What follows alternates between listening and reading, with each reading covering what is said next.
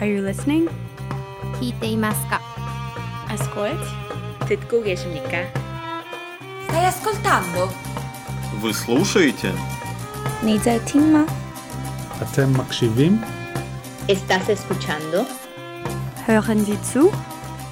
داری گوش میدی؟ دم سمراشو Hęltesma. The Global Voices Podcast The World is Talking are you listening? Hello, world, and welcome to the second part of our coverage of the Arabic bloggers meeting in Tunisia on the Global Voices podcast.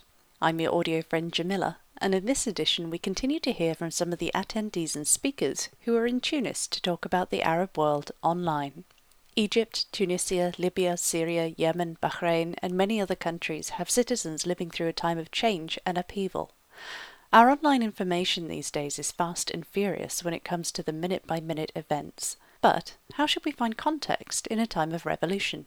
Zeynep Tufekci is an assistant professor at the University of North Carolina, Chapel Hill, and a fellow at the Berkman Center for Internet and Society at Harvard. Zeynep presented a wonderful talk at the conference about the importance of putting revolution into an historical context. I asked her if we were paying enough attention to the wider picture. That's exactly why I wanted to talk about the French Revolution and sort of have the sort of longer point of view because I also follow everybody on Twitter and Facebook and other social media tools. And I have been noticing an enormous amount of frustration with the lack of progress in certain issues. Now, the frustration is, of course, very understandable, and we still have, you know, military trials going on in Egypt, problems of censorship in Tunisia that come up, and not to mention Syria, where there's still a bloody civil war. But I wanted to step back and say, you know, I also wish for faster progress. It's still so early in these fledgling democracies. That's what some of them are, and we still have civil wars going on in multiple countries, in Yemen, and we have you know a lot of repression in Bahrain. And the biggest danger is that the reformers, revolutionaries, the sort of various coalition of groups that led the revolution, that were in Tahrir, that were very active, if they get frustrated and drop out of the process, that will actually ensure that the very thing they fear, lack of progress, becomes even more permanent because this is a very common problem with post revolutionary transitions is that after the euphoria of the revolution is over and things start being rebuilt, it's a very slow, you know, one step forward, one step back, hopefully more forward than back, but it's a very slow back and forth process with a lot of obstacles, mazes, not always straightforward progress. And that's just historically been true. So I wanted to show them a picture of the Bastille, with the storming of which is this great big symbol of the French Revolution. Well, it turns out there was at most like seven prisoners in Bastille, so the storming of the Bastille was a great symbolic moment. Mm-hmm. But four forgers, two noblemen, and one murder suspect. The releasing of them is not a new era in Europe. It was this hundred year process. It involved many, many more revolutions counter revolutions. But I just wanted to step back and say, I hear you. I hear the lack of progress, but this is how it always works. I also wanted to say, and I hope that got through, is that there is no finished model. Western democracies have witnessed an erosion of their democracies, a hollowing of sort of institutional mechanisms of control over non elected entities. We're seeing this now with the Occupy Wall Street protests, this kind of uh, reaction against unaccountable power, unelected power. So it's not like there's a ready made solution they can adapt. And I'm from Turkey originally, and that Turkey comes up a lot as a model. And certainly there are many things positive about current events in Turkey, but we have journalists in jail. It's not like you can just say, oh, here's the Turkish model. And there are a lot of frictions and problems there too.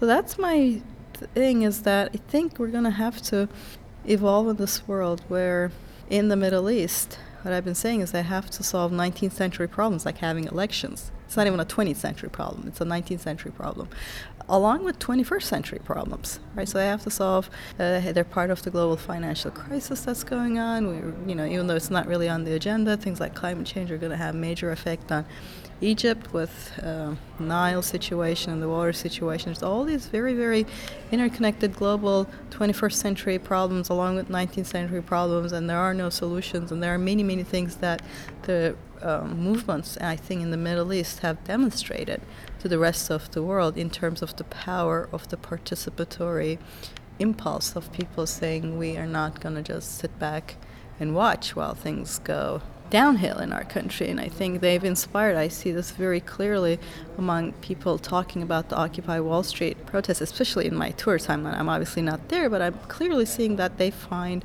the Tahrir in Tunisia and it's going on to be an inspiration for let's get up, let's do something. And I think they can be proud, that the sort of the revolutionaries in the Middle East can be very proud that they have reignited a kind of participatory impulse, which has been eroded in more established democracies. So it's a very interesting, fascinating, exciting, but frustrating mm. time period. Is it also a problem of a medium in a way, in the way that history is exciting because we can look at something like the storming of the Bastille, that's a hot flashpoint, but also social media with its short forms in Twitter mm-hmm. and its very current methods of, of reporting what's in front of people. Do you think that it lends itself to context or that it's harder for people to want to read something like slower political progress or you know the installation of a system. Do you think people take an interest or that it's just harder to present that? Well, it's complicated because I don't see Twitter as, and everyone talks about the 140 character, but I see it as a stream rather than tweet at a time. So there's actually an enormous amount of information, really complicated and depth to it that can be communicated, but you have to look at it not a tweet at a time, but as a stream. So um, while obviously it is not a complete means of observation, I think one can get a sense of a lot of political discussions by combining social media participation with also offline participation. I think they're just intertwined. I don't see them very separately. Now, in terms of wanting that revolutionary symbolic moment, I think that's like the storming of the Bastille, it was symbolized and became this powerful image even before social media, partially because revolutionary moments are very powerful. Yesterday we watched this movie about the Tahrir uprising as well as stories of some of the bloggers. And those images from Tahrir, those 18 days, even though I've seen many, many last year, I was still very moved by looking at those images because those are very moving images. And I think for the people who participated, those are going to be an amazing uh, memory of 18 days in their lives that they will probably mm. never again experience in the same manner. Mm-hmm. So I think the sort of the revolutionary euphoria, that kind of focusing on that emotional charged short period is not just because we sort of see it share it in social media but of course we also vicariously got to sort of watch people go through that but because those are genuinely powerful moments. And you see this in other you know you have all these symbolic moments in history. And again this always happens in the post-revolutionary period is that this patient building process begins and it's not as exciting or charged. It's not as adrenaline rushed as having, you know, your life on the line while being fired at. But that's what civil society is built on, is that those uh, long processes, and that's what I think we need a lot more energy and participation, hopefully, to be directed at. If so, you can pick up the emotion of a revolution through a stream like Twitter. Mm. Do you think it's also worth, in post revolutionary reporting or citizen reporting, that it's worth more of a return to longer form writing to explain a context, particularly to people who may be reading outside of a region mm-hmm. or in different countries around the world, so that they gain a better understanding? Well, I think, again, it's not an either or. I think without blogging platforms, Twitter would not work as well. I look at Twitter as a stream of conversation, but most of what I see on Twitter are links to longer form articles, which are then discussed back on Twitter. So I look at it more as an ecology rather than just one platform. And I, my personal use, and most people I seem to interact with, is very heavily embedded in these long form discussions, you know, thousands of word long debates that go back and forth. Uh, so I think of it something like uh, during the um, American Revolution, Tom Paine published, you know, famously long pamphlets which were read by half a million people, according to some estimates, which is a very, very large number considering the population at that time. They were then discussed in living rooms and salons and coffee shops and all of that. So that's kind of like that, you know, just the way you had, you know, the long Tom Paine pamphlets, which were then intensively discussed in conversations. I think we have and we should have more of a intertwining of longer form, you know, blogs, newspaper articles, investigative journalism that are also then discussed on more conversational platforms like Twitter and Facebook and other ones that uh, are out there.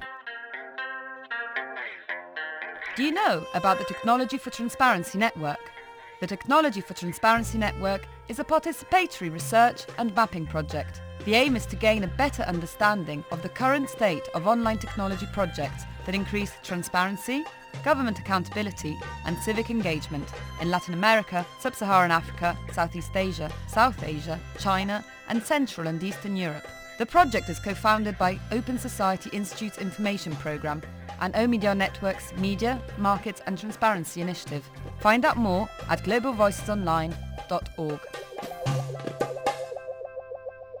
Part of telling the story of revolutionary times online is the use of video.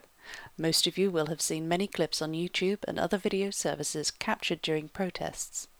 These snapshots are powerful in themselves, but it's also important to follow a narrative to gain a greater understanding of our times. Alexandra Sandels is a Swedish journalist and filmmaker who showed her documentary Zero Silence at the Arabic bloggers meeting. I asked her where the film began and what it became. It actually started as a project back in 2009, summer 2009. Me and two um, friends from Sweden. I was a journalist, I still am. I was working in Egypt a lot with issues concerning freedom of expression. And, um, applied bloggers and activists. They were also working in the Arab world. I mean, we sat down. I remember. I think we had a coffee in, in May 2009. We said, you know, we really should do a, a documentary about Arab bloggers and uh, the spread of dissemination of, of information through non-conventional means in in societies where, where freedom of expression and and free word is uh, are greatly suppressed. So yeah, it all started as a project of bloggers and plight of these activists and their causes and also because we wanted to show i mean it sounds cliche but we wanted to show a different side of the middle east because i think it's still greatly underreported or this kind of, of, of storytelling um, about you know, arabs is still underreported in the western media at least in the swedish media. So we really wanted to show a different side of the middle east uh, and make you know a very personal film about about the stories of these people. You know them hanging out with their mothers them having coffee you know drinking a beer talking about life and then seeing them in action at work. It was never really our goal to make, you know, a, a newsy journalistic film about you know Twitter and Facebook revolutions. Uh, never was the goal, but of course it's all in there because then came December 2010 in Tunisia, and then came 2011. So the theme shifted somewhat, but it's still sort of there. The red, the red line is still there. It hasn't really changed. How did you choose the subjects, the the people that you follow through the film? I was working as a, as a journalist at the time in Egypt, so I was reporting, I was working there for a local newspaper. Back then, I was focusing on issues concerning human rights and freedom of expression. So I was in very close contact with Wael Abbas and, and Hossam Hamalawi, was interviewing them a lot. And at the time, there were a lot of torture cases. These were the times when you had all these, you know, video clips of police brutality in Cairo, police stations circling around on the internet. It was very hot times. So that's for me was it was very clear who the Egyptian um, characters were going to be, and then the, the Javeria and Johnny, the other two co-producers and directors, they had met Lilia through an exchange program in Sweden. And then the third, Rebecca, I'd met in Lebanon because uh, after Egypt I moved to Lebanon and I was doing kind of a, a series on, on issues concerning minority rights and, and homosexuals and etc. So I met Rebecca through that and sort of we became very good friends and she was also my Arabic teacher so I came to know her very well over the years and I just found her work very inspiring and, and, and fascinating. Um, she's also I found her very brave the way I, the way she is how outspoken she is. So I think in the end, I mean, we chose these these three or these couple of characters we found. I mean, we really felt that their work needed to be documented. We really found them inspiring, and and we really wanted to give them, you know, a voice because at the time, I mean, the authorities were doing everything they could to shut them down. Well, except in the case of Lebanon, because that's where you still have a great amount of press freedom and freedom of expression. But Tunisia and Egypt, for example. Mm-hmm. It was asked, of course, after the screening, why to choose Lebanon because it hasn't necessarily been in, I guess, mainstream headlines in the same way as the other countries. Why was it important to represent that in the film? Well, I think it's it's Lebanon. It, we struggled with Lebanon, of course, because Lebanon is, is, is a very tough country. It's complex, and it's not really, you know, part of the, you know, the, the Arab Spring. Uh, we've seen there were some major protests there actually um, in, in February. You know, we had protests against the sectarian political sectarian system. You know, with 50,000 people out in the streets. But I think in the end, no one ever really felt that, you know, there was going to be a revolution or the, that the sectarian system was going to be overturned. But um, I mean, in, bottom line is no. I think Lebanon fits because it shows how complex the road to change is in the Middle East. That there's not one sort of for- formula. That it shows that in all Arab, in, it's, it's not like you can top. There's there's one dictator to topple in all Arab countries or in all countries throughout the region. Um, and in Lebanon, it's, it's, it's, it's very difficult, and it's probably, in my, I'm this is just a guess. It's going to be the country that's going to take the longest to change, just because the way things are run and the way people cling on to the sectarian system and are still sort of you know voting for the same uh, politicians that you know been around for 30 years and involved in the civil war. So i mean in that sense i think it fits. And it's also it was uh, from the beginning you know uh, the plan to keep to feature rebecca. Do you think that presenting this in quality film footage for a change makes a difference because most people's relationship outside of these countries will be through news reports with reporters from mainstream media organizations or looking on YouTube at the, the fuzzy but sometimes incredibly violent and hard to watch footage that you see on YouTube and other video places. It's interesting to have this contrast but also some balance because you've got some of that user generated footage in there. How was it to mix this? I don't think it was hard. We, we made it consciously. I mean, of course, we wanted to feature the YouTube clips in the film because they're such a big part of, of the uprising and protest that that we're seeing. I mean, Syria. I mean, who would know what's going on in Syria if there wasn't for YouTube, for the YouTube clips that we're all watching every week, with everyone dying on, in them, terrible.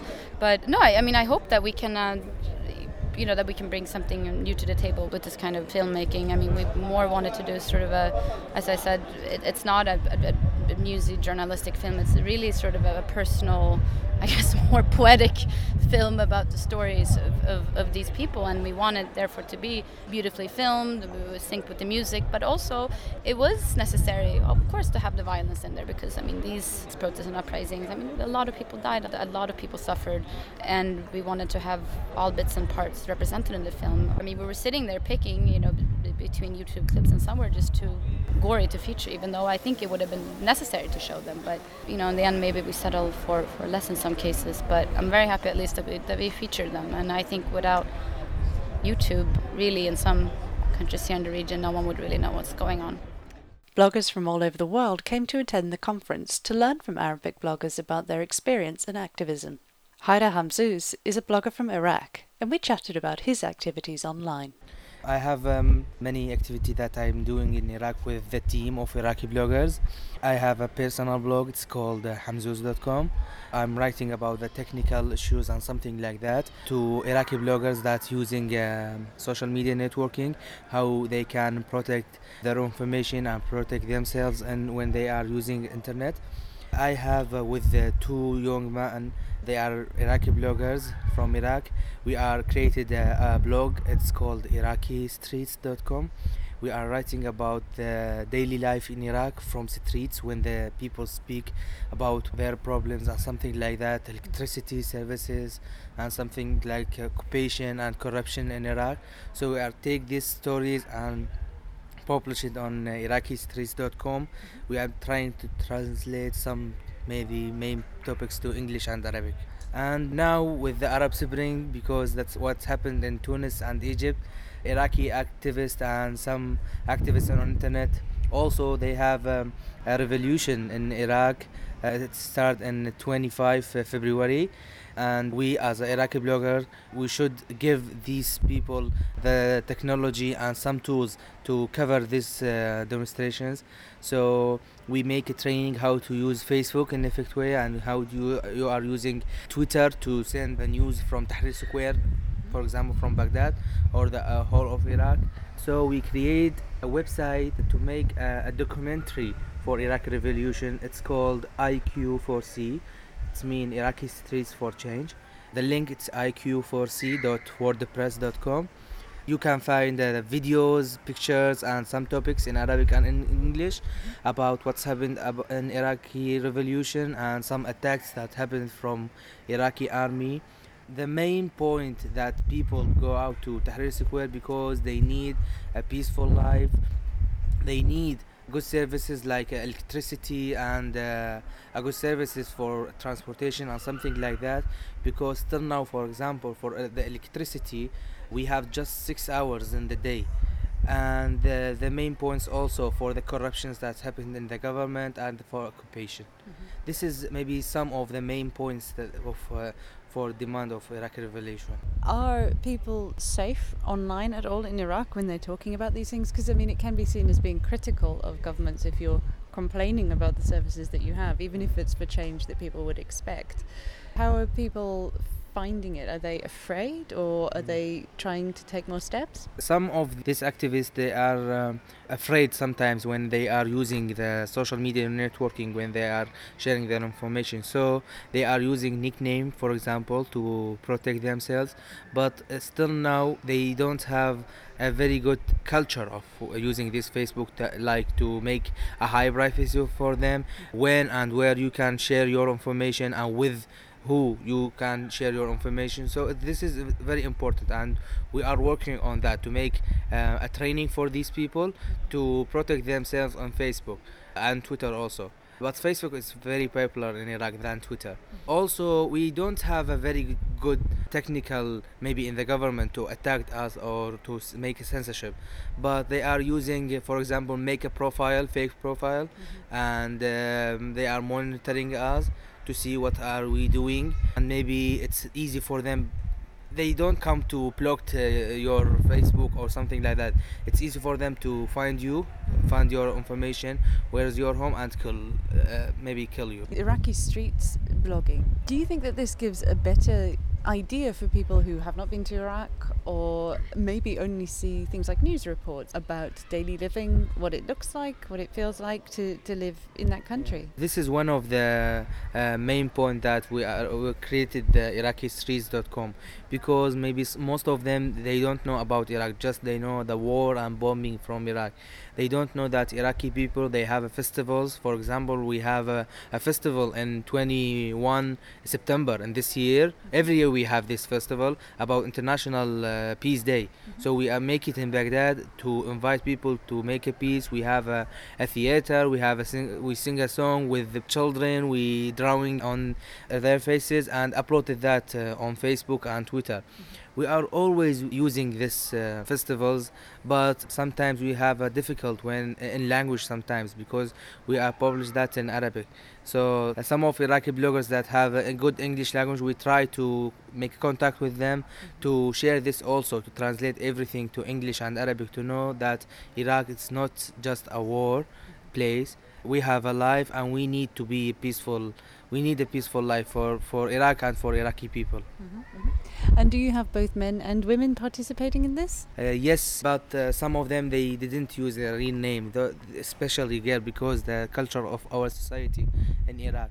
But we have a famous Iraqi women. They are using uh, internet and they are writing about their lives. And uh, we have a uh, programs in Iraq. It's called uh, Women in Technology.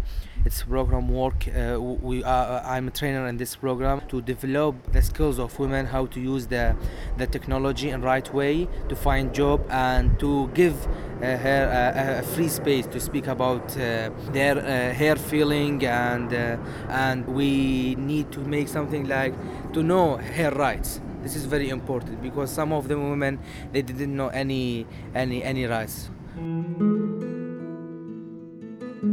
Do you know about Global Voices Lingua? Project Lingua amplifies global voices stories in languages other than English with the help of volunteer translators. It opens the line of communication with non English speaking bloggers and readers of Global Voices by translating content into other languages. Find out more at Global For all of the people at the meeting, safety online is a priority. The dangers of being identified and apprehended for protest and online activity are numerous and in some cases horrifying. There are methods for staying safe that people can enact, of course, but there is also software that can help. Roger Dingledine works on an anonymity or privacy or circumvention tool called Tor. I asked him about the origins of the software. The design for Tor actually started with the US Naval Research Lab. The idea was that they were building a system called onion routing so that anybody in their organization who needed to be safe online could do that. So the reason why the US government cares about this sort of thing is, for example, if they want to send a person overseas but not have anybody watching their network connection learn what their affiliation is, or if they want to look at websites from their organization without anybody learning who's looking at the websites. And part of what they learned while they were working on it was you can't be anonymous by yourself. You can't be the only type of person using the network. Mm-hmm. So they realized that they needed to open it up more, and that's when I got involved. We started out looking at Tor from a civil liberties perspective of how can you let people in the West have their privacy from corporations and governments. And then I started getting email from people in China saying, I'm using this to get around the firewall. So it turns out once you built an anonymity tool that doesn't let people watching you learn what websites you're going to, then suddenly censoring governments can't figure out whether they want to censor a person because they don't know where they're going. People can install Tor. Does it have limitations? Because quite often with anonymity or privacy tools online, I'm not saying Tor at this point, they make great promises, but surely people still need to be careful. Absolutely. There's a lot that you need to learn about if you want to be safe online part of the goal of Tor is to take care of some of that for you by anonymizing where your traffic is coming from or where it's going. But the first thing that you need to think about is for an easy example, if you make a blog post anonymously over Tor, but you write your name at the end of the blog post, Tor is going to do its job, but that might not be what you had in mind. And there are a lot more subtle examples of that where if you're using a browser and the browser sends something identifying about you over Tor, Tor will still do its job, but there's a whole separate category of things you need to learn about in terms of making sure that the applications you use over Tor don't end up identifying you or harming you or leaking personal information. Are there operating systems that work better with Tor? Is it across the board? Can anybody use it? A Tor client should work on pretty much every operating system. We provide packages for Windows, OS X, Linux. There was a guy in Italy who ran Tor on his Xbox for a little while. We also have packages for Android. There's another fellow in Italy who made a package for the iPhone, but it's not as easy to use as it should be. So there's definitely a lot more usability and packaging work, especially for the more esoteric or newer operating systems out there. And indeed, how easy is it to use because we now work on the internet in a time of easy user interfaces. Put your name in here, press this button, this will work. Is it difficult to install or challenging, or, or do people need to learn a lot to make it work? That used to be the case. Now we have a package called the Tor Browser Bundle that comes with all the pieces of Tor that you need and also the Firefox browser configured to use Tor safely. So, for example, it tries to not remember cookies, and other identifying features about you. It also prevents you from using Flash because there are a lot of ways that if you run Flash applets, like from YouTube, then they can be able to trace you or uh, make your anonymity not work the way it's supposed to. So the Tor browser bundle tries to be configured in a way that you'll be safe. The challenge there is if you're in Turkey and you're using Tor because your government blocks YouTube, and then we turn off Flash for you, it's not going to do what you had in mind. So we have a, a challenge in terms of how do we either educate users about activities that are unsafe or how do we make unsafe activities safe enough? Tor as an influencer, do you work with companies, say like YouTube or companies using Flash, and ask them about alternatives so that the internet can be more inclusive for people who need to use something like Tor? We've been working with the Chrome development team so that they can change Chrome to be something that we can actually keep safe. There are a lot of features that Chrome needs so that we can be able to turn them on and off like not having cookies at certain times and a lot more complex things than that. So we work with a lot of different groups to try to make their applications able to be safe. In the case of YouTube in particular, there's a new feature in browsers called HTML5, which lets you play videos without an external plugin like Flash.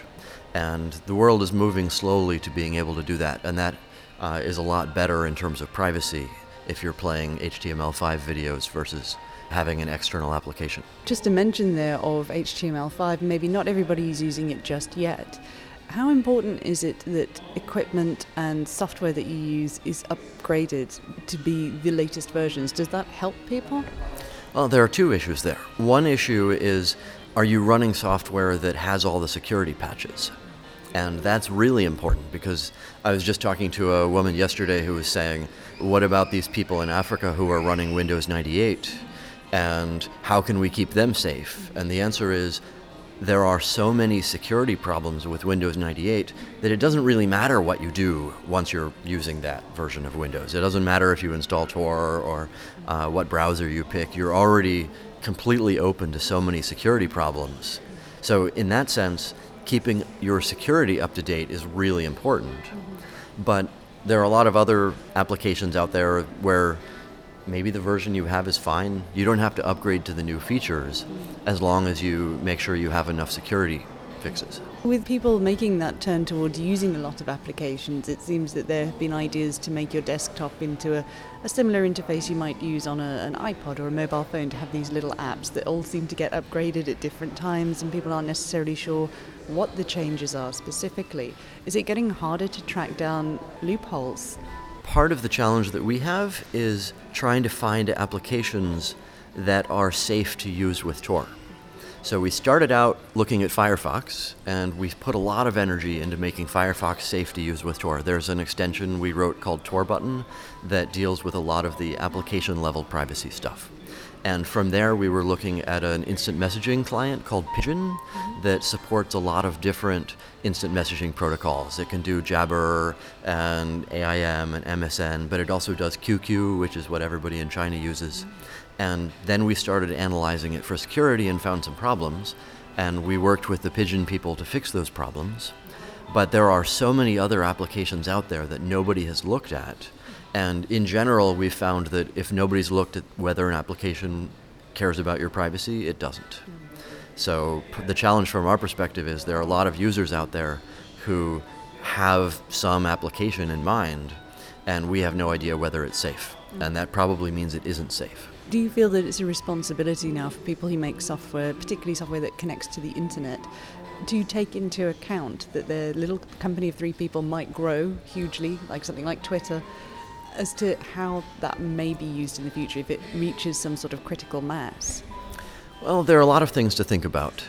So, one of the challenges in these sorts of designs, there are a lot of centralized designs, and Twitter is one example, but looking at anonymity or privacy or circumvention tools, the instinct for a lot of people is to say, I'm going to set up one computer and everything is going to happen on that one computer. So, for example, in a proxy system, all of the users are going to send their traffic over that single computer, and it's very easy to build, it's easy to understand, but now you have a bottleneck that means if anybody wants to break in or ask you for logs or convince you to start logging, then there's a single place to go to, and if you succeed at that, then you win for all the users. Mm-hmm. And it's harder to design a system that doesn't have that centralized vulnerability. Mm-hmm. But if you care about privacy, maybe you should be looking in that direction. Given that you've got insane skills in what you do, why dedicate it continually to something like Tor? Surely you could have made a program that would have made you a billionaire and gone to live on a secret island instead this is an ongoing project. There's still going to be heaps to do as well. Why that choice? Why for you? Have to save the world. I guess that's the short answer. I mean, there are so many different problems out there in society and technology and governments and civilization. One of the key points that's common to a lot of these problems is the lack of ability to communicate freely. So, part of our goal is if we let people have freedom of expression, freedom of speech, freedom of learning, then they're going to be able to decide what they want to do with their world in a way that right now a lot of people can't contribute to that. They can't participate in that discussion. Do you know about Global Voices advocacy? With Global Voices Advocacy, we seek to build a global anti censorship network of bloggers and online activists throughout the developing world dedicated to protecting freedom of expression and free access to information online. Find out more at globalvoicesonline.org. That's all we have for the podcast editions of Global Voices at the Arabic Bloggers Meeting for 2011. Thanks to everyone who took time to talk to me, to the organisers for creating such a fantastic forum, and to Mark Cotton, who adapted our Global Voices theme tunes for this particular pair of episodes. You can find out more about the people in these podcasts and the event itself by visiting globalvoicesonline.org. The Global Voices Podcast. The world is talking. I hope you've been listening. Thanks for listening. Follow us on Twitter at Global Voices. You can follow Global Voices stories on Facebook too.